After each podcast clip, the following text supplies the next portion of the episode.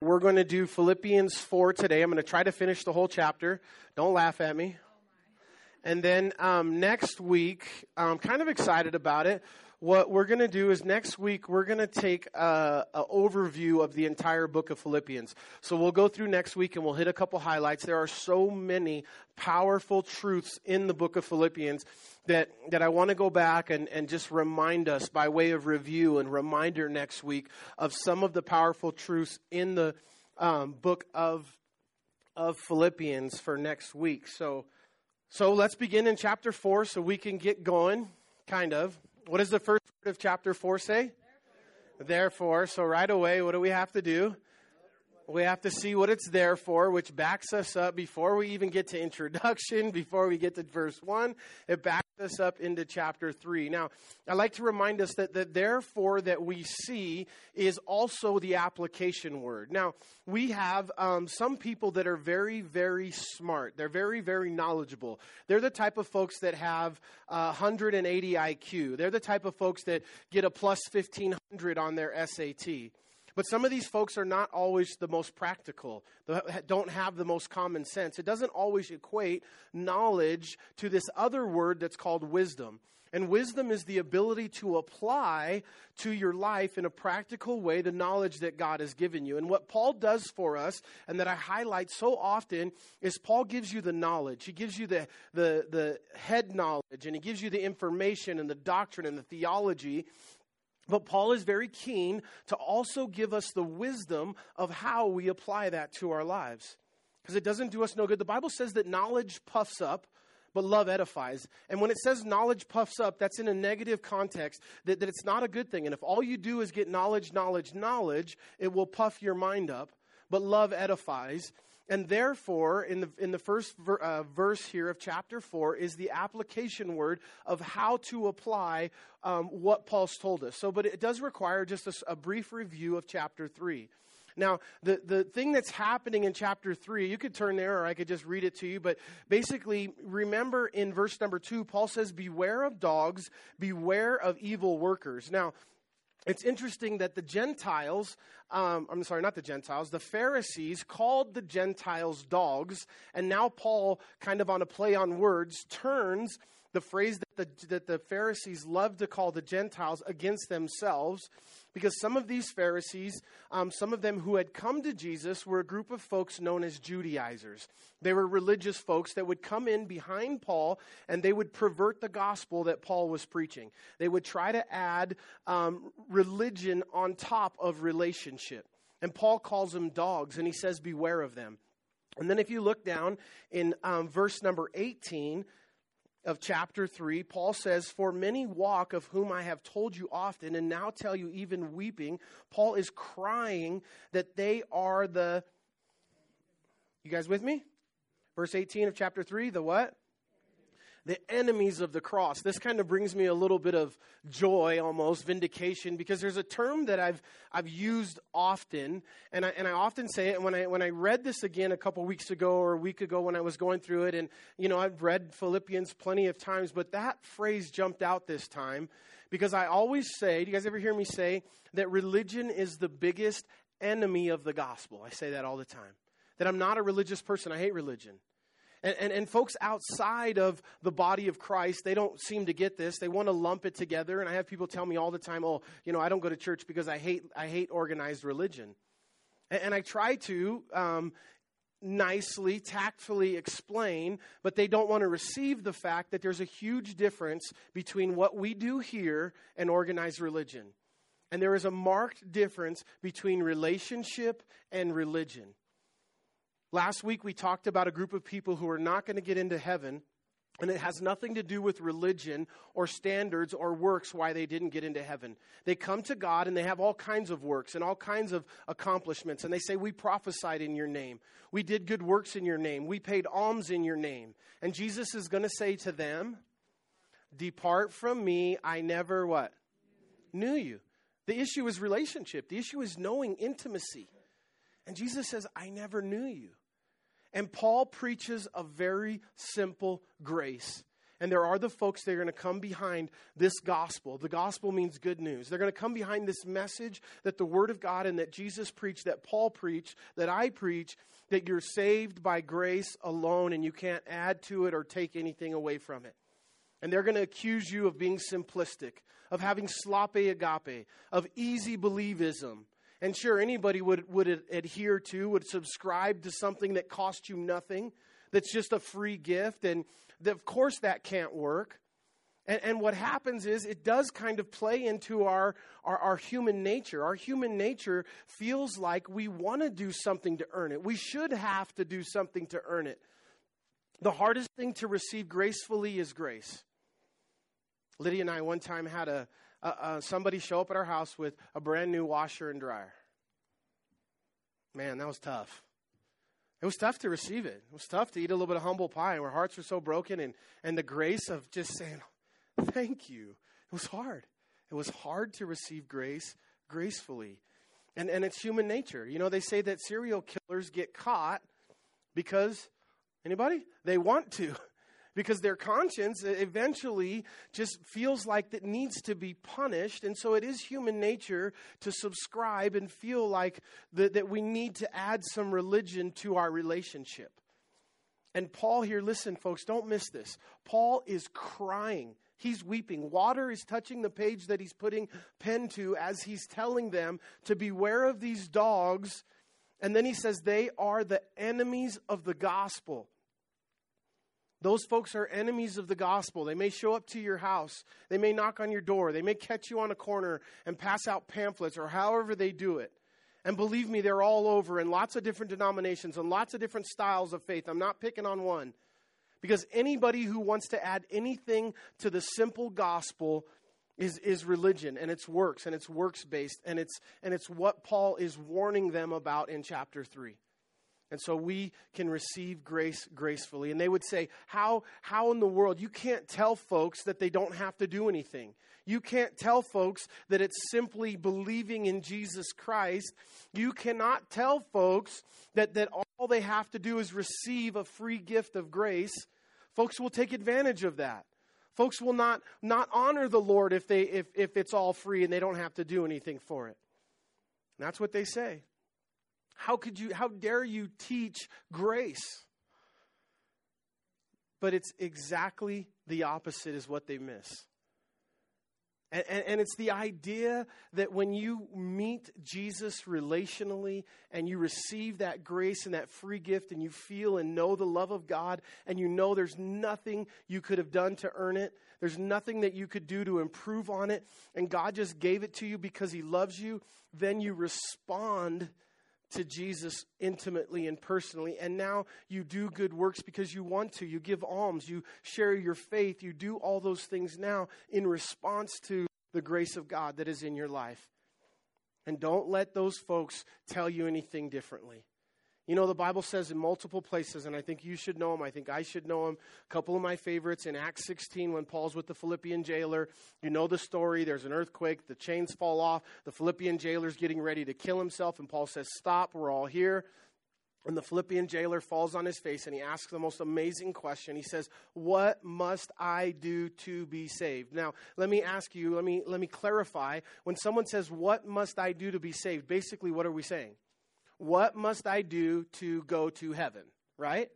What must I do to not go to hell? Saved from what? Saved from hell and, and into heaven. And he says, What must I do to be saved? And I love the simplicity of Paul's answer to the Philippian jailer. He said, Believe on the Lord Jesus and you. I love this word in the Bible when God says it, because if God says it's going to happen. S H A L L. You shall be saved. Paul tells us in Romans, we studied it not that long ago in chapter 10 and verse number 9 trust and believe on the Lord Jesus. Confess with your mouth, believe in your heart that God raised him from the dead, and you, S H A L L, shall be saved.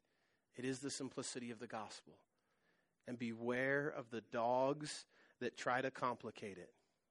Amen?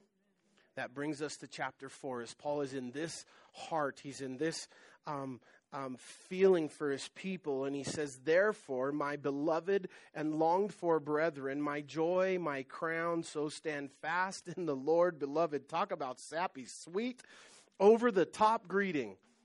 How many times does he call the people beloved and all the things in one verse?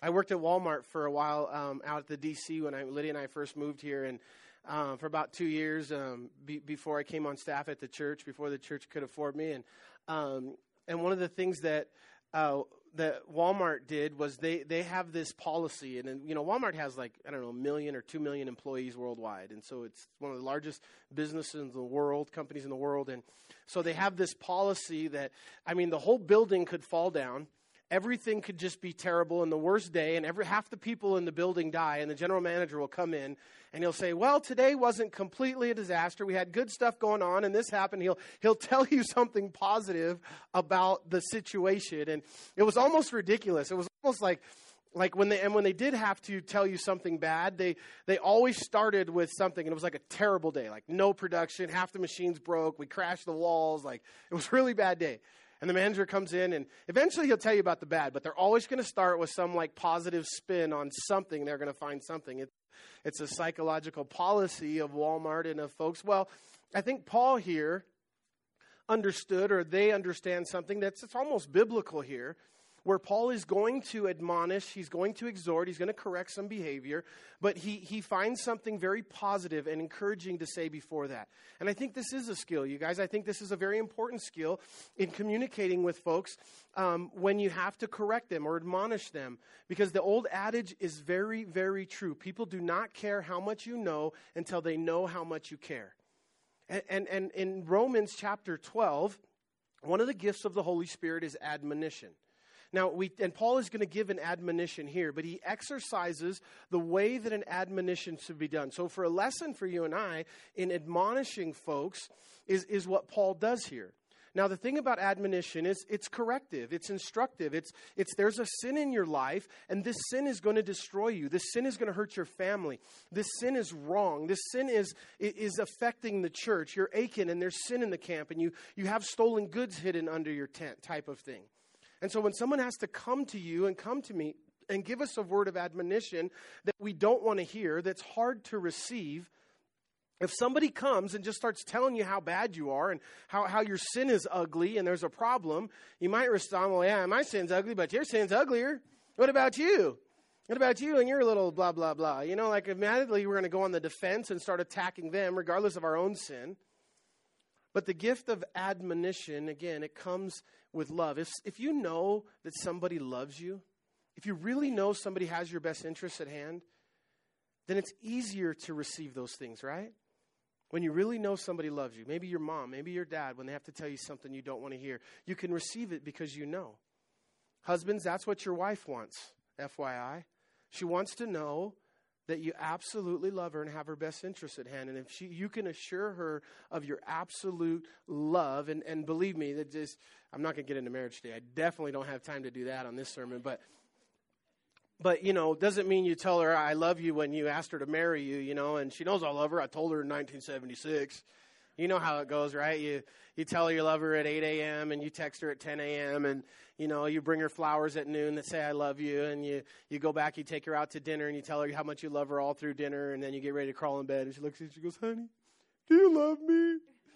You know, you got to keep telling them, keep telling them, but she needs to know that, and once she knows that, then then the rest of um, the stuff we have to talk about and deal with, and it works. So. Um, we had a, a, woman at Joshua Springs, and I talk about her often. She's one of my uh, idols in the faith, and um, somebody who, who's who's been very instrumental in mentoring me in the faith. Her name was Sherry Geisinger, and she was the um, uh, she was the financial secretary for Pastor Gerald. She worked for. She was actually at Joshua Springs before Lydia's dad got there. She'd been there for over thirty years, and um, every everybody that came walking out of Sherry's office, she had the biggest office too. Her office was bigger than Dad's office. She was had her office was bigger than the senior pastor's office. She had some clout. She signed everybody's paycheck, so uh, everybody was nice to her. And but but everybody who came out of her office was crying when they came out. I used to tease her when, when uh, I was doing custodian duties and the, the shipments of tissues would come in like in cases. I'd bring the whole case in her office.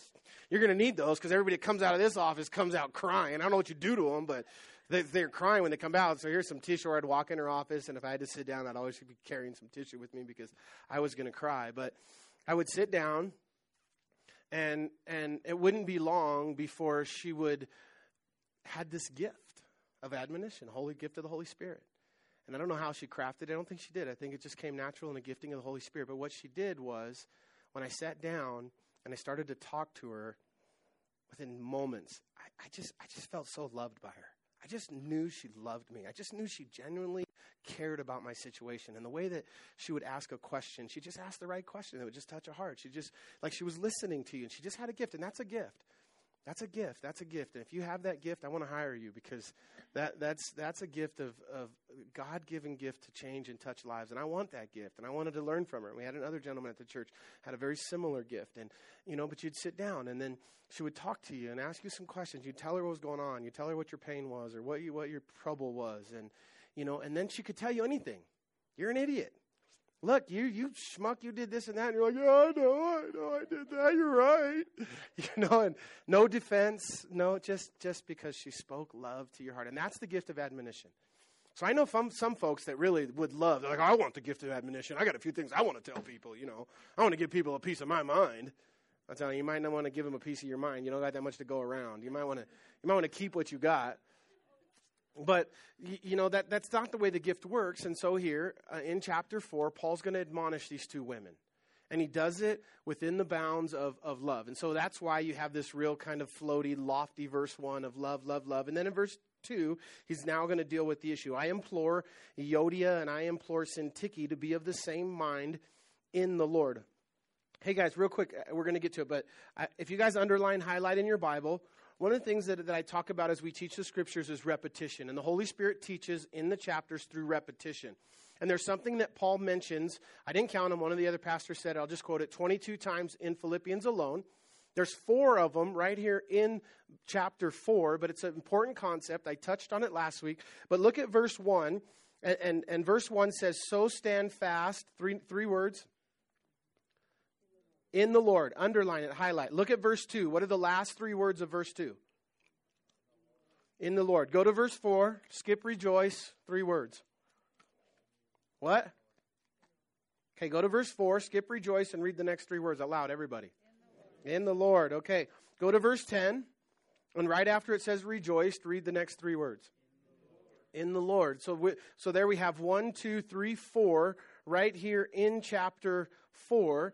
So, listen, th- this is going to um, sandwich the message today. It's going to sandwich the, what Paul is teaching you and me about all these things that he's admonishing, that he is correcting, that he's loving, that he's fixing, that he's encouraging. It has to be done. Everybody say it with me in the Lord. Okay? So it's in the Lord, in the Lord. Okay, and we'll, we'll unpack that a little bit as we go on. So again, in verse in verse two, I implore Euodia and Syntyche to be of the same mind in the Lord. Now, apparently, um, these two women, actually, we don't know for sure the sex of these two individuals. Um, it's always been um, taught, and I think believed down through, through church history, that these are two women, that these are two female names. Some have suggested that this was a man and a wife. Can you imagine if that was you and your, and your spouse, a man and a wife, and um, Paul calls you out by name, it would go down something like this. Like, Paul starts this church in Philippi, he leaves, the church is growing, everything's doing well, and, and, and, then you get this message that the Apostle Paul is writing a letter of love and encouragement, instruction, and, and the pastor is going to read it to the entire congregation next Sunday and the church is packed out and everybody shows up and you know everybody's just so excited at every word of the letter as as they read this letter that Paul wrote to the Philippians and he comes to this part and he's like and I implore Euodia and I implore Syntyche to be of and these these two people like sinking in their chairs as their names are read publicly. Now, Paul calls them out. Paul didn't have a problem doing that and calling folks out publicly. Sometimes, as a shepherd, it's necessary to call folks out publicly.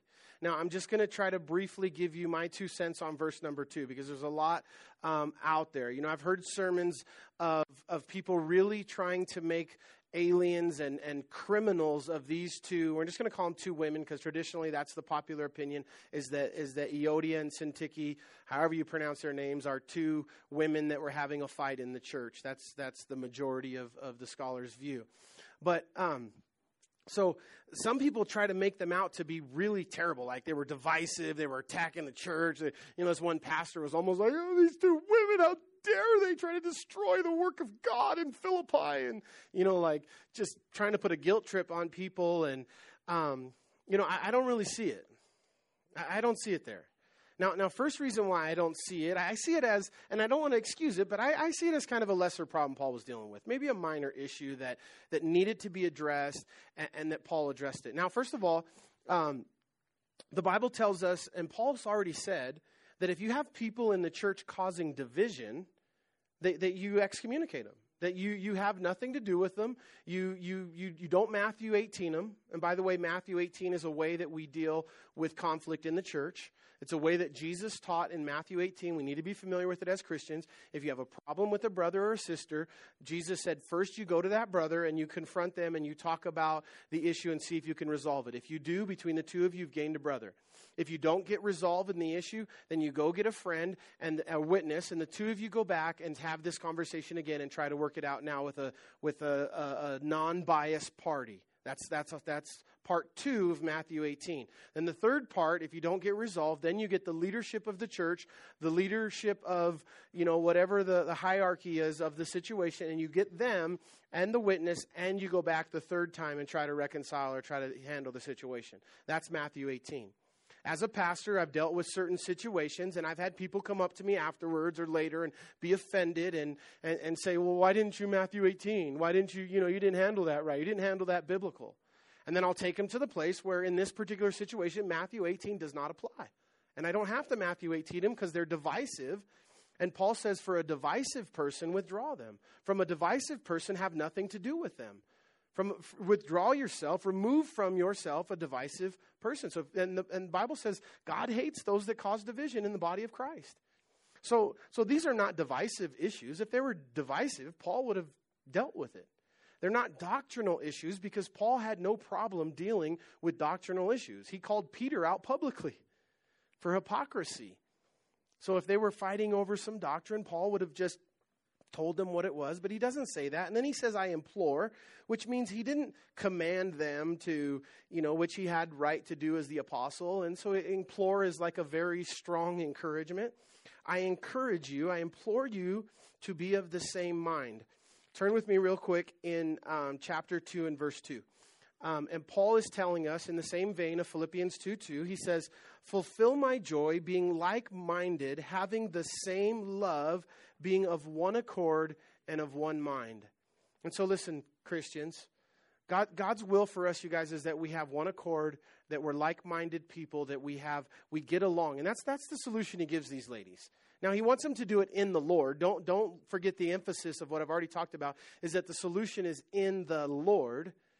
But he just says, "Hey, get along, be of the same mind. Figure it out." Paul's already told us to the Philippians that that we're supposed to be like-minded. That's wisdom for you, for me. You know, you, you gather with people. Let's say you have friends outside of, you know, of here and they're, you know, maybe they're of another denomination and they're they're not like-minded and, you know, again, not that we don't have and can't have any contact or fellowship, but but the goal would be for us to surround ourselves with like-minded people. And that's why we talk about, you know, Calvary's our tribe. It's not the right one, the only one. It's just our tribe of like minded people. And so, um, you know, and just to clarify, and then we'll move on, we're not talking about uniformity. That's, that's a different idea. Uniformity is where, you know, we all have to have the same opinion and we all have to agree on everything and this is the right way and the only way. And that, that's not the issue of being like minded, right? We can disagree.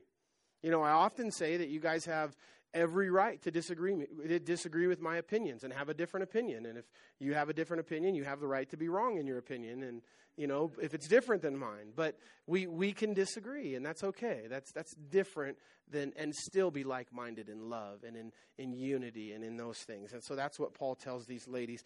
And then in verse um, 3, he says, And I urge you, true companion. Now, that's an individual in the Philippian church. We don't know who that is as well. Um, some people, I guess, because the Philippian jailer would be easy to pin to that one, and we know that he was in the church, say, Oh, he was talking to the Philippian jailer, and he was Paul's true companion. That, that, that Paul encouraged to get involved in this situation and help these women who labor with me in the gospel with Clement and with the rest of my fellow workers whose names are in the book of life. So, you know, another point here, you guys, ladies, for you especially, it was very cool to see that, that Paul had in his call of God and his ministry and, and the way God used them, lots of women that served with him in ministry in different capacities. Okay? And so, you know, only in, in Christianity and Jesus has, has the, the place of women been elevated to the rightful place and it's in Jesus. It's where it belongs. And Jesus has, has placed us on, a, on an even level. And in, in, in Christ, those things are right. You know, and, and, and what's the evidence of that? You, you look at the, the place of women in societies where the gospel of Jesus Christ has not penetrated. I think I shared this a couple weeks ago, and I got to be careful because it's not funny, but I want to laugh. Um, big news out of Saudi Arabia a couple months ago women could now get driver's licenses in 2017 in Saudi Arabia. How'd you, how, uh, women feel good, right? Hey, you guys get to drive cars now. But that's not the, all part of the law. Women in Saudi Arabia are now allowed to get driver's licenses if their husbands sign off and agree on it, give them permission. Then they can. So, so, th- and that's just one example. You know, you know who carries the water in Africa? I'm going to stop. This is not part of what I'm talking about. I'm trying to bless the women, and now I'm talking about women in Africa carrying water on their head. True story. Lydia's dad, um, we have an orphanage in Malawi, you guys know, we support it. And he was there one time, and the women were carrying water, and just like on TV or whatever, Nat Geo, they really do. Have these big things on their head, and they're walking with the buckets of water back and thing. And there were some teenage boys there in the area, and dad says to a couple of them, Why don't you guys go help? What are you doing? You're capable, young, strong men. Go help her. She's carrying water. And the boys laughed. Like, they thought that was so funny. Like, the whole concept of car- them carrying water was so unheard of. Like, there's no way they were going to touch that water. And they thought he was kidding. Or what they, like, they just, culturally, they just couldn't even fathom the idea that they would go help her carry that water. So, so the place of, of women, and, and we see it here where Paul is, is surrounded by oftentimes, the whole church of Philippi started with a Bible or a, prayer meeting down by the river. And when Paul got there, it was led by a woman named, beautiful name, Lydia, who was the seller of purple. And then Paul, and then Paul says, um, and I urge you, true companions, and listen, my fellow workers whose names are in the book of life. If your name is in the book of life, you're going to go to heaven. If your name is not in the book of life, you're not going to go to heaven. And maybe another encouragement on Paul encouraging these women to get along is something that he gave us in the last chapter. Remember when we talked about being heavenly minded? And, and Paul's like, You're going to be in eternity with this woman for the rest of your life. Maybe that's a motivator to get along now. Like, what do you think? My mansion's going to be over here and hers is going to be way over there. I'm just going to avoid her, you know, in heaven. And, and, and maybe that's the idea. But the cool thing is, we have a mention here of the Lamb's book of life. Now, whenever we form a biblical doctrine, stay with me. Whenever we form a biblical doctrine, it has to have three components to be doctrine, dogmatic, be theology. It's, it has to show up in the Old Testament. Jesus had to have taught on it or touched on it in the Gospels, and then the and then the um, apostles would have commented or taught on it in the letters and the epistles that follow the Gospels. If you have all three, now you can form a doctrine. Okay? So, for example, baptism for the dead. When you see that, you only see that mentioned one place um, in one verse in the New Testament. You don't find it in the Old Testament, you don't find Jesus talking about it, and you don't find anywhere else where the, the epistles are teaching on it. So, we can't make a doctrine out of that one verse. Okay, um, we have doctrine of salvation all the way through from Genesis to Revelation, all three three things um, there. The the the Lamb's Book of Life is mentioned in the Old Testament. Jesus mentioned it. If you want to take some notes, I'm going to try to move on, you guys, because I got to. I want to try to finish the chapter. I was going to go and, and, read some of them for you guys, but um, the Lamb's Book of Life, Jesus mentioned it in Luke chapter 10, verse 20. I'll just tell you what happened. Jesus sent out the 70, and they came back, and they were so excited. You remember the missionary journey? And they're like, Jesus, people, uh, the, the, the, the blind see, and the, the lame walk, and we prayed for people, and they were healed. And the demons, they obeyed us when we cast them out, and they were so pumped, and people got saved, and people received the gospel. And Jesus said, Rather than rejoice in those things, rejoice that your name is written in the Lamb's book of life. And then in Revelation, where, where the, it gets to the down to the nitty gritty, is um, in chapter 3 in verse 5 it says, He who overcomes shall be clothed in white garments, and I will not blot his name from the book of life, but I will confess his name before my Father and his angels. And then in Revelation, twice, once in 20 and once in 21, at the end of the book, the, the, the idea of the book of life is mentioned biblically. So now we have, we have it in the Psalms, we have it in Isaiah, we have it in the Gospels, we have it in Philippians, we have it in Revelation. So, is anybody convinced? Do you need more convincing that the book of life is, is biblical? Yay, is that good? So it says in verse 15 of Revelation 20, and anyone not found written in the book of life was cast into the lake of fire. And then he says again, speaking of heaven, chapter 21 is all about heaven. And at the last verse of, of, of chapter 21, in God's favorite number, in verse 27, he says, But there shall by no means enter in enter it anything that defiles or causes an abomination or a lie, but only those whose names are written in the Lamb's book of life. And so the book will be opened, and if your name is not written in the Lamb's book of life, you will not get into heaven. It's the bottom line. It tells us in Revelation 13, and another mention that I didn't read, is that, is that God from the foundation of the world knew whose names would go into the Lamb's book of life. I'm going to pause right now. Don't put your Bibles away. We're not done. But um, I want to give us an opportunity. I want to make sure that everybody in here knows that they know that they know their name is written in the Lamb's Book of Life.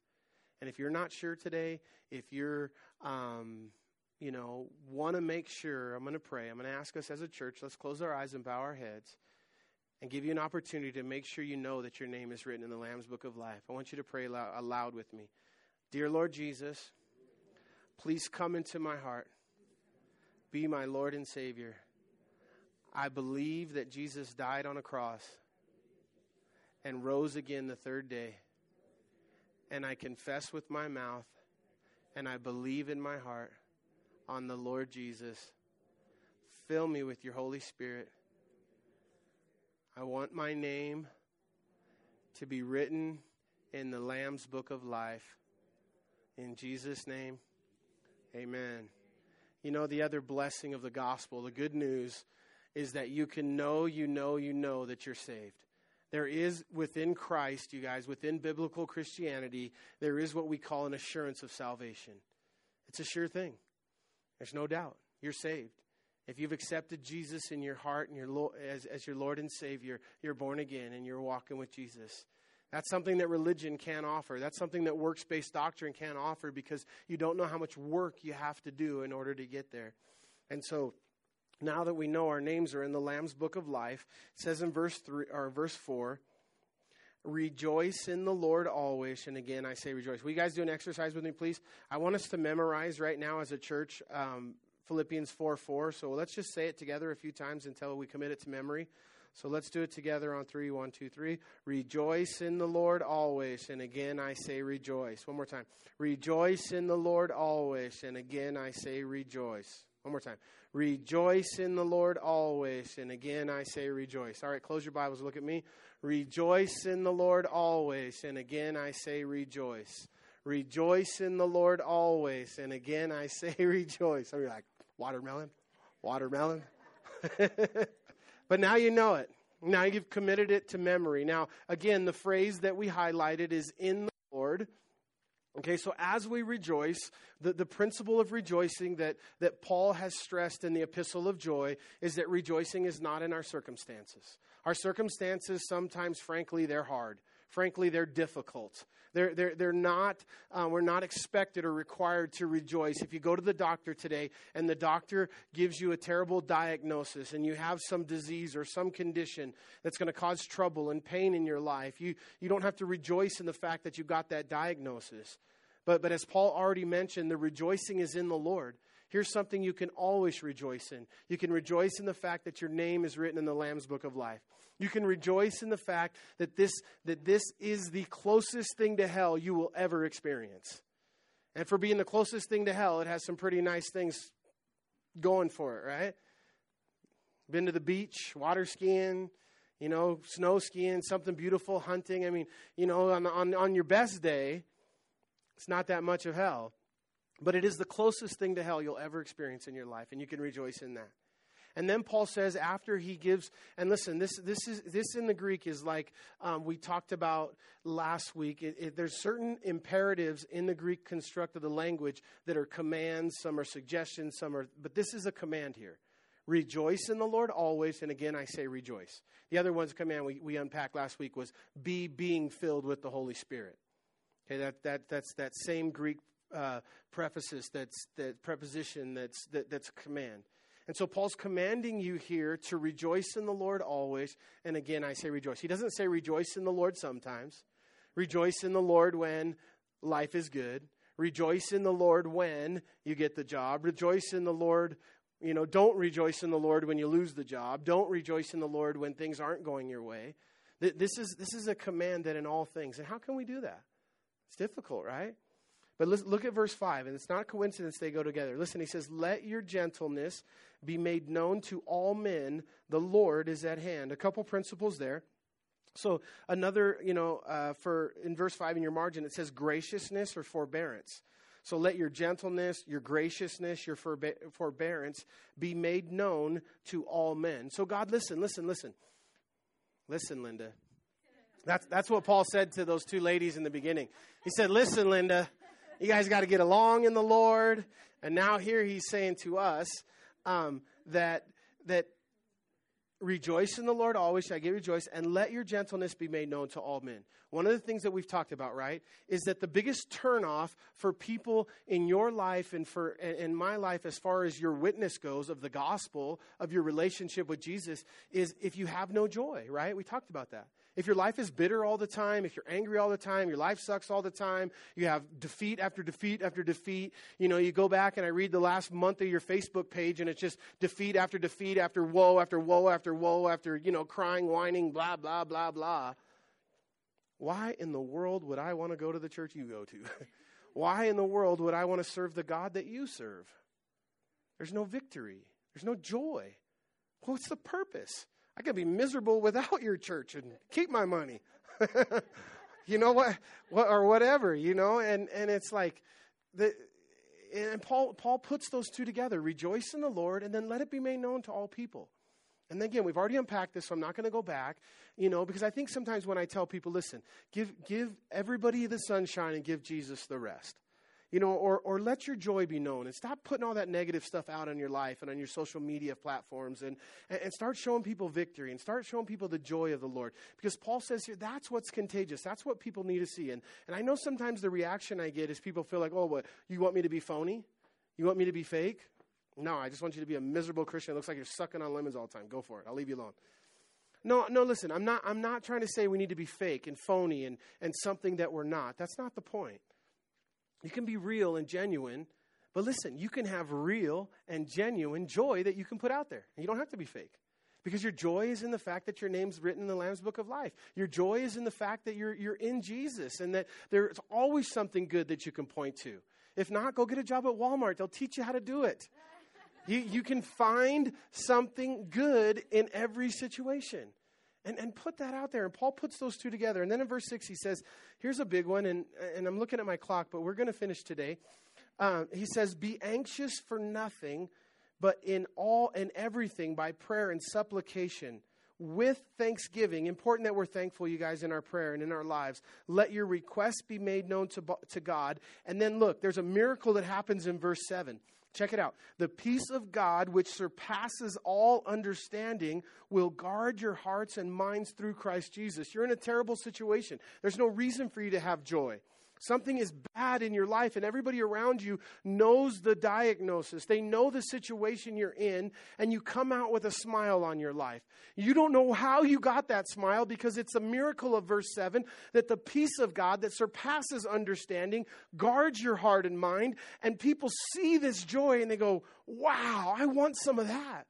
How in the world do you feel that? How are you not crushed? I would be crushed if I was you. You know, last week I told you guys, and I believe it's true, you know, because I, I, think sometimes we preach that, oh, the best place in the world to be is right in the center of God's will. It's definitely the best place to be. But I told you guys last week, it's not, it, it's not the safest place to be. Look at the Apostle Paul, who, who I would say lived his life in the absolute center of God's will, and his life was difficult. Sometimes your life is difficult, and you're right where you're supposed to be in the center of God's will and finding joy in those things and finding joy in life and letting people see that. Now, Paul says, be anxious for nothing. Another command be anxious for nothing. Do we deal with anxiety? I, I would almost say, if I look around the room, don't raise your hand. But, but every one of us, to some degree, deal with some kind of worry or anxiety or fear in our life. And then we get this, like, you know, it's almost like sometimes God hits you with this stuff that's unrealistic. And you, you read this stuff and you go, Really, God? Be anxious for nothing, but in all things, like, what do you got to do? Like, kuna matata or don't worry, be happy? You know, I never trusted those sayings of the world. You know, I don't know. I never said hakuna matata because I was like, what does it really mean? Some like scheme saying I'm worshiping some like African god. I'm not going to say that. I don't know what it means.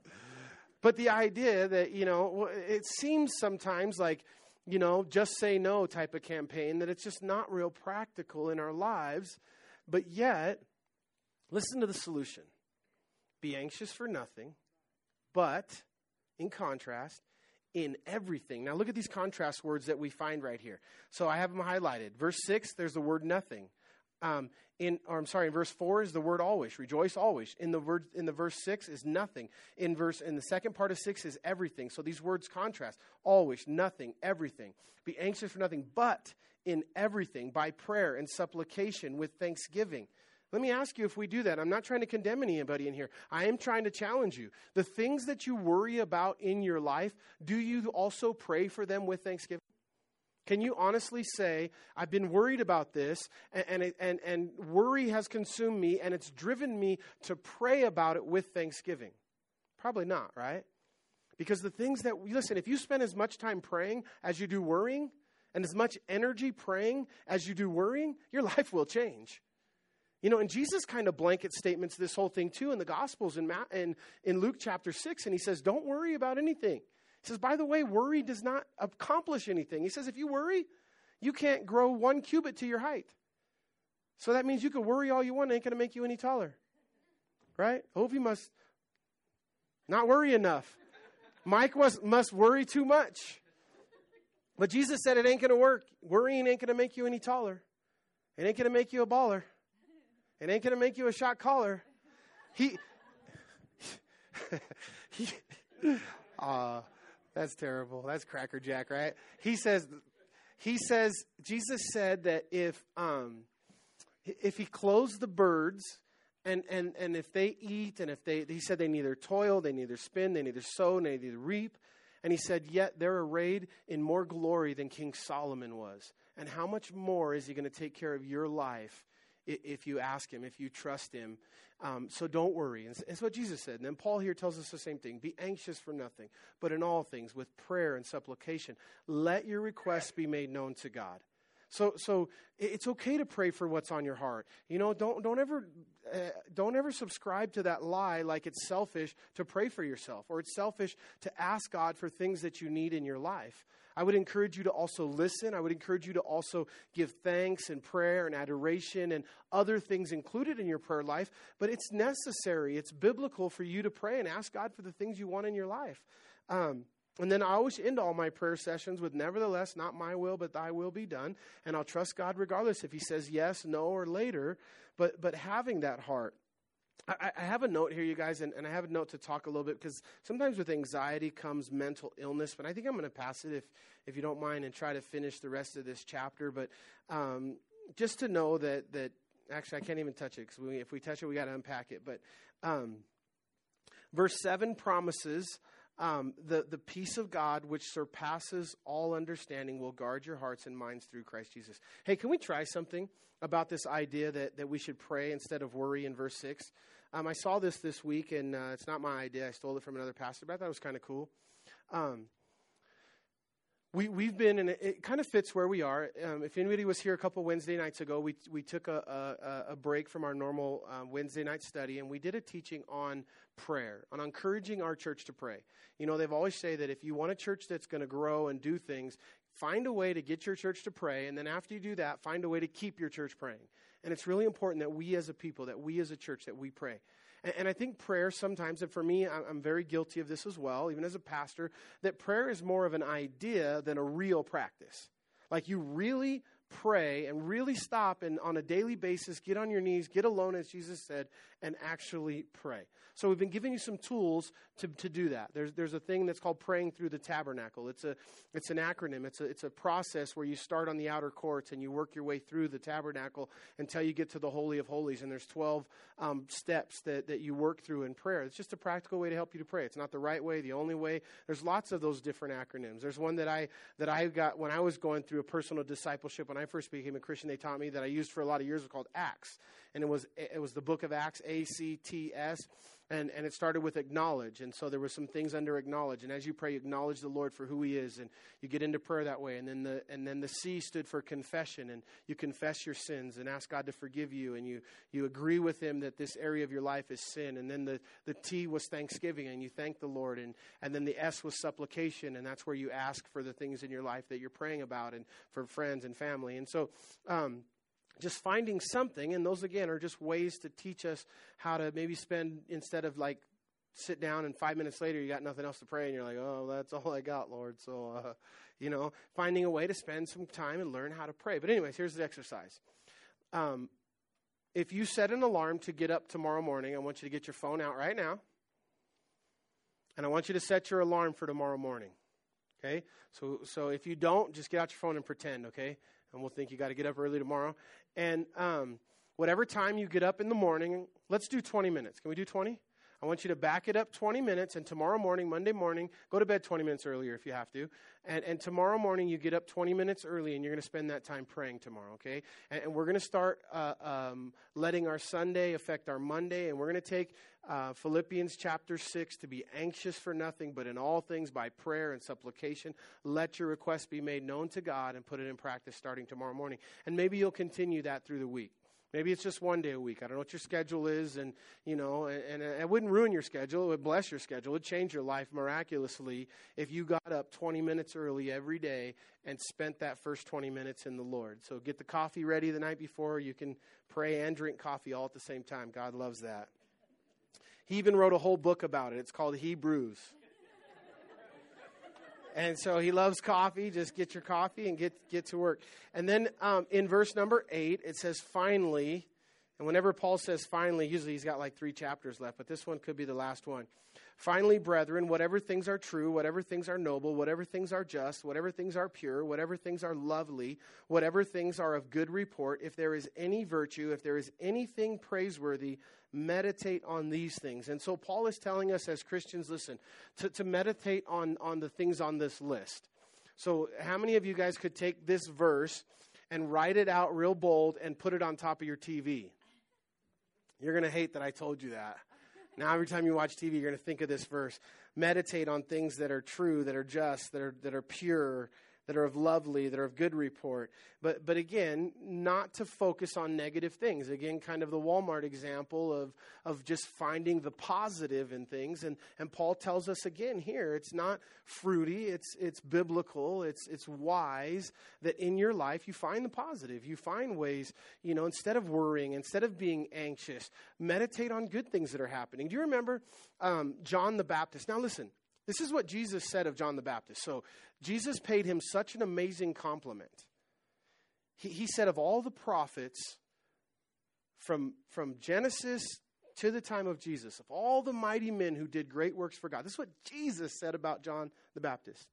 None was greater than John the Baptist. That's what Jesus said. And then he went on and said, But we're greater than John the Baptist. But up to that point, he said, Nobody better than John the Baptist. John the Baptist was filled with the Holy Spirit from his mother's womb. When John the Baptist was six months old and his mother still six months in the womb of Elizabeth, you remember the story? And Mary walked in and she had just got pregnant with Jesus. And, and John jumped in the belly of, of, of Elizabeth because the Lord walked in in Mary's belly. That's John the Baptist. John the Baptist baptized Jesus. John the Baptist gets thrown in prison and he's frustrated. And, and he's frustrated, and for this guy to be frustrated, and he sends word to Jesus and he says, Listen, are, are you the one? Are, are, you, are you the Messiah? Are you the guy? Are you going to get on with this thing and, and, and do what you said you were going to do and, and, and have victory and overthrow the Roman government? Or should we wait? Or, or should we just, are we looking for another? And, the, and John was in prison, and the guy comes to Jesus and he says, Hey, I have a message from John the Baptist. And he, he wants to know, Jesus, are, are you the one, or should he be looking for another? And Jesus says, Go and tell John the things that are happening. Go and tell John that the lame walk, that the deaf hear, that the blind see, that, that, that lives are changed, those in captivity are set free. And he reminds John the Baptist of the positive things that are happening as John was looking at the negative. And I think that's the lesson that Paul's reminding us that fits into this rejoice always business. And, um, and then he says, we get to talk about money, so I'm not going to end until I, am done talking about money. But so, we're, but we're almost done. Let's let's hit the money, and then we'll we'll call it a day. The things which you have learned and received and heard and saw in me, these do, and the peace excuse me, and the God of peace will be with you. I could spend a day on that one, the presence of God. So the promise of Paul in verse number nine that brings that whole section to a close or to to a to culmination is the is the presence of God. And as I often preach, there's nothing as important as big in your life than the very presence of God in your life. It's not the only thing, it's not the everything. It surpasses the only thing. It surpasses the everything. It's bigger than all those things the most important, biggest issue of your life is God's presence with you. You want to have victory, you need Jesus with you in your life. You need that relational connection with Jesus and his presence with you. Good thing is, he said, he'll never leave you nor forsake you. And in verse 10, it says, But I rejoiced in the Lord greatly that now at last your care for me has flourished again, though you surely did care, but you lacked opportunity. Not that I speak in regard to need, for I have learned whatever state I am to be content. I know how to be abased, and I know how to abound. Everywhere and in all things I have learned both to be full and to be hungry, both to abound and to suffer need. A good lesson in life, you guys, is that is that we know how to abound, we know how to abase, and that we can live. And then Paul says in verse 13, I can do all things through Christ who strengthens me. Now, um, Jesus told us in John chapter 15 that without me you can do nothing. And you think, well, um, you know, there's a few things I, nothing. Like, well, Lord, I, I can't do maybe nothing. You feel like, well, John 15 just beats you up with like, what do you mean you can do, I can do nothing? Nothing? Really, Lord? Maybe? No, nothing. You can do nothing. John, Jesus tells us in John 15. Apart from me, you can do nothing. That kind of beats you up a little bit. Like you want to do little something. Well, listen, take John 15 that you can do nothing apart from Jesus and, and add that to, to Philippians chapter 4, where Paul says that I can do all things through Christ. And then you can feel good about yourself again. Then you can feel like there is something that you can contribute and be a part of and do. But it, it happens in the Lord and in Jesus Christ. Now, I can do all things through Christ who strengthens me. Um, it's one of the most famous verses. I think it's an iconic verse, right? It's a bracelet verse. Um, Steph Curry, that's his theme verse. If you buy a pair of Steph Curry shoes, he had a, a deal with Nike and Steph Curry wouldn't sign this deal with Nike because he wanted to put Philippians 4:13 on his basketball shoes. And as you guys know, Steph Curry is one of the you know the most popular NBA basketball players of our day, and um, and and Nike wouldn't put the scripture on the shoe, so he signed with who did he sign with? Adidas. Under Armour. He signed with Under Armour because they agreed to put Philippians 4:13 on his shoe and on all of his all of his gear and stuff. So he's now with a, a lesser contract with Under Armour, so he could use this verse. I, I, I knew a, a, professional surfer um, who was like a Pipeline Masters Classic, the World Series, a Super Bowl of surfing, who had this um, as his mantra: "I can do all things through Christ who strengthens me." And I think sometimes we maybe over maybe misapply this verse that I can do all things through Christ who strengthens me. It's like I, I can win 27 NBA championships this year through Christ who strengthens me, and I can make 500 threes a minute, you know, or I can score 10 touchdowns an hour, and you know that that's mm, maybe not God's will, right? It's still in the context that we can do all things through Christ who strengthens me, but you know, all things doesn't mean a, you rub a genie bottle and you know I can win the lottery through Christ who strengthens me. Jesus, just give me the right numbers. You know, it's just that's, that's not the concept or the idea, right? That that it's within God's will and within God's plan for your life, and and and within God's will and within God's plan for your life. This is what God's word says to you: you can do all things. Amen. Don't put your Bible away. I haven't talked about money yet. Nevertheless, you have done well that you shared in my distress. Now, you Philippians know also that in the beginning of the gospel, when I departed from Macedonia, no church shared with me concerning and receiving, but you only. For even in Thessalonica, you sent aid once again for my necessity. Not that I seek the gift, but the fruit that abounds to your account. Indeed, I have all and abound. I am full, having received from Epaphroditus the things sent from you, a sweet smelling aroma, an acceptable sacrifice pleasing to the Lord. Um, in verse 18, you know, Paul says, I have all. And so, Paul, you know, sometimes you hear ministry say, and, and again, this is a red flag. If you hear a ministry say, if you don't give today, this ministry is going to go off the air. And if you don't give today, this church is going to close its doors. And, you know, that, that Paul never said that. Paul said, I have all things and, and, I'm secure. And he said, I know how to base, I know how to bound, and I'm blessed by what you do give. And um, um, and Paul never preached that. You know, if somebody says this program's going to go off the air if you don't give, well, good, let it go off the air because probably, you know, charlatan anyways. When, when you're giving and you have to give out of obligation. And listen, if it's God's program, He can sustain it and he could put it on people's hearts to give. And Paul didn't do that. But in verse 17 is the one I'm going to talk about for a minute, and then we'll wrap up. And again, you know, talking about money from the pulpit, it's never an easy thing. It's always, you know, because it, it kind of buys into the fear that you brought your friend, and your friend said, I'm not going to church. All they ever do, I just want your money. The pastor just wants your money. The church just wants your money. I'm not going to the church. And then you bring them that Sunday, and that Sunday they're talking about money. You know, you're always afraid of that. But here's, here's the way it rolls, and which good. This is another blessing of teaching chapter by chapter, verse by verse. When the Bible talks about it, we talk about it. Okay? And so here the Bible addresses it, and it's a good place to talk about it. And so Paul says, Listen, not that I seek the gift, but I seek the fruit that abounds to your account. And that's what you have to understand and believe about giving. It's, it's not about what, what happens to your money after you give it, it's about the fruit that abounds to your account because you gave it. And so Paul said, I didn't seek the gift, I didn't need it. I can remember my mom. You know, one of the blessings in my life, one of the promises God gave me when I became a Christian was that my mom would get saved.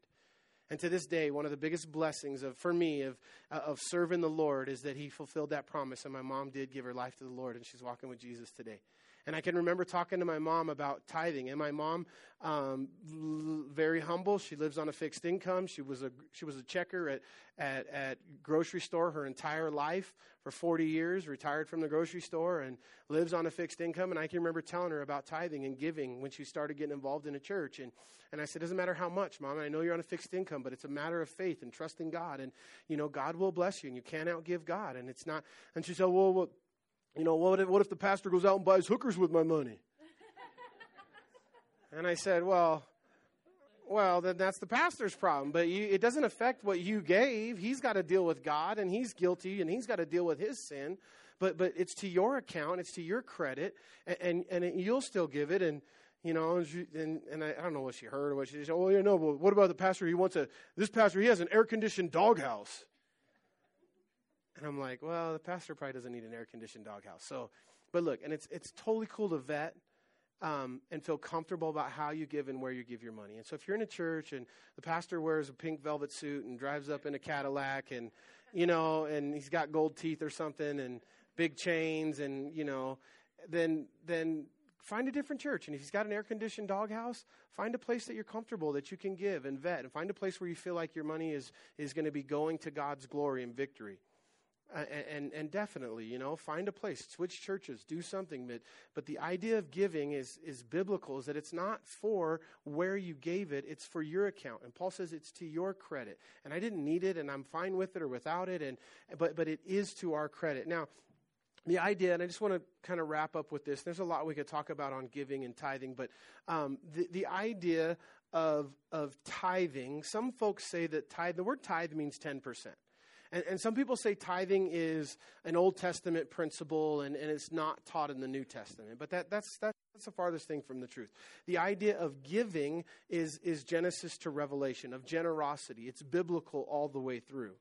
But you don't find the word tithe only one time in the New Testament, and Jesus said it. He was talking to the Pharisees, and he said, Of your mints and cummins and of your, your things you tithe, which you should have done, without neglecting the weightier matters of the law, which is love and mercy and grace and these other things. And that's really the only mention of tithe. And then when Paul talks about um, the New Testament giving, he says that each one should determine in his heart what he's to give and give hilariously.